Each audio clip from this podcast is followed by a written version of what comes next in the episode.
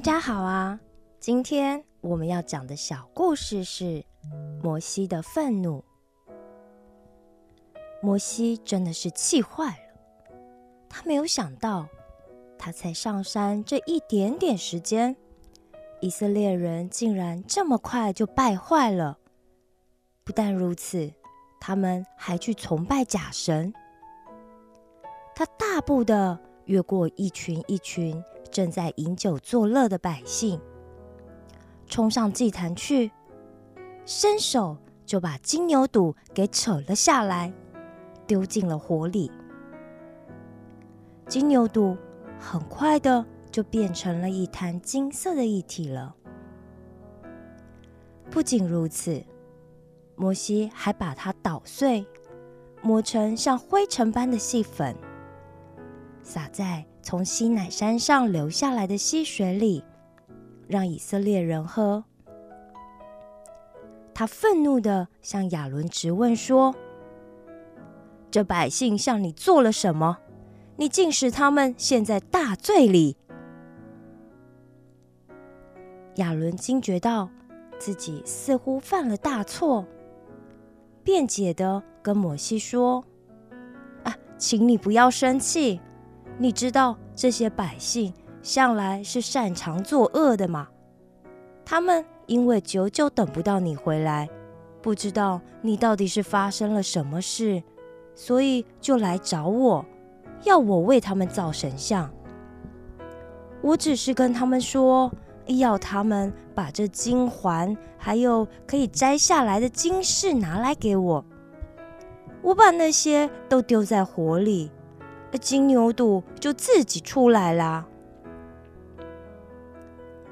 亚伦虽然承认自己犯了罪，但是却依旧为自己找理由辩护，还把责任推给了别人。此时，大部分的人看到摩西如此的愤怒，都回到了自己的帐篷内。不敢再出来吵闹，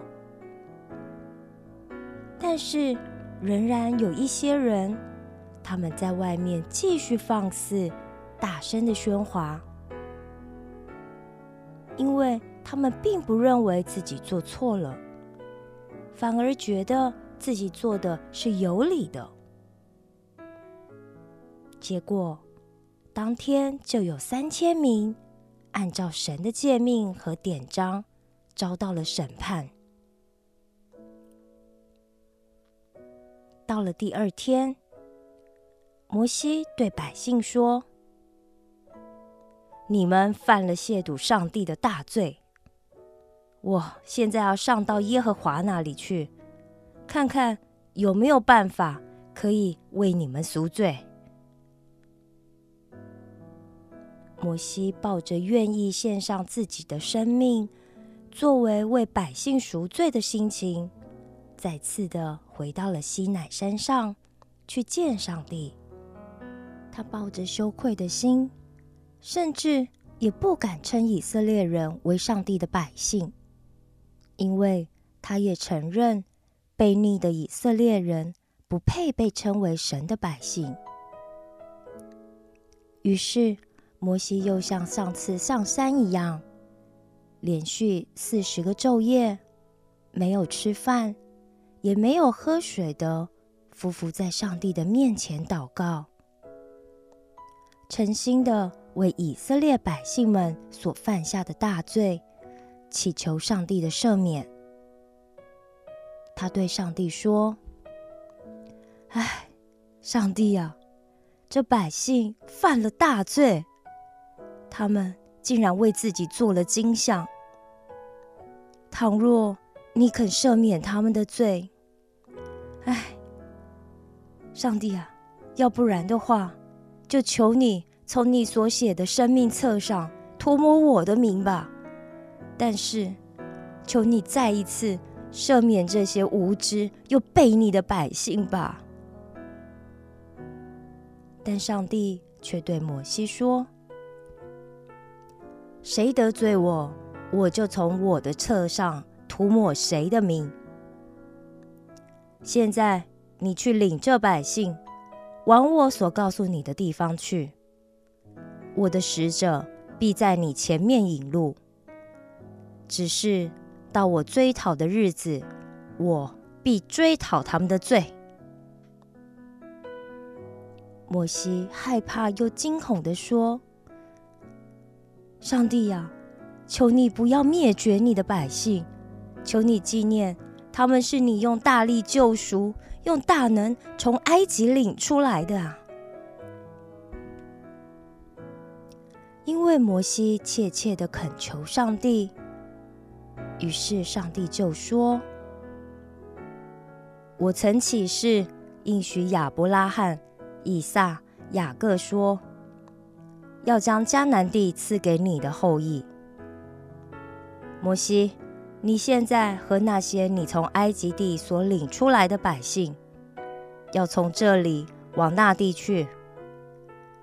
我会差遣使者在你的前面，撵出迦南人、亚摩利人、赫人、比利洗人、西魏人、耶布斯人。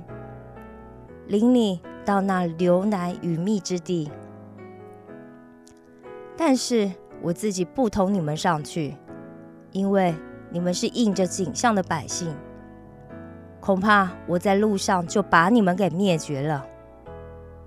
你告诉以色列人说：“上帝说，你们是应着景象的百姓，我若临到你们的中间，就必灭绝你们。”现在你们要把身上的装饰摘下来，使我可以知道怎么样待你们。百姓们听见摩西传达的这这凶信，就大大的悲哀，因为神虽然赦免了他们，也同意他单方面遵守向以色列人列祖所立的约。要继续带领他们进入那流奶与蜜之地，但还似乎并没有接受这些他从埃及地为奴之家领出来的人，重新成为他的百姓，因为他们都是经历过救赎、认识上帝属性的百姓，他们知道，虽然。上帝现在并不追讨自己的罪，但若没有上帝的同在的话，就意味着再也没有上帝的恩典，也再也没有上帝的保守了。于是，所有的以色列人都把那些从埃及带出来与偶像迷信有关的装饰，全部都摘得一干二净。一方面是向上帝表明他们哀伤痛悔的心，另一方面也是借由行动来彻底除去外邦的偶像，让上帝可以看见他们不只是心里忏悔，更是有实际行动想要属神的百姓。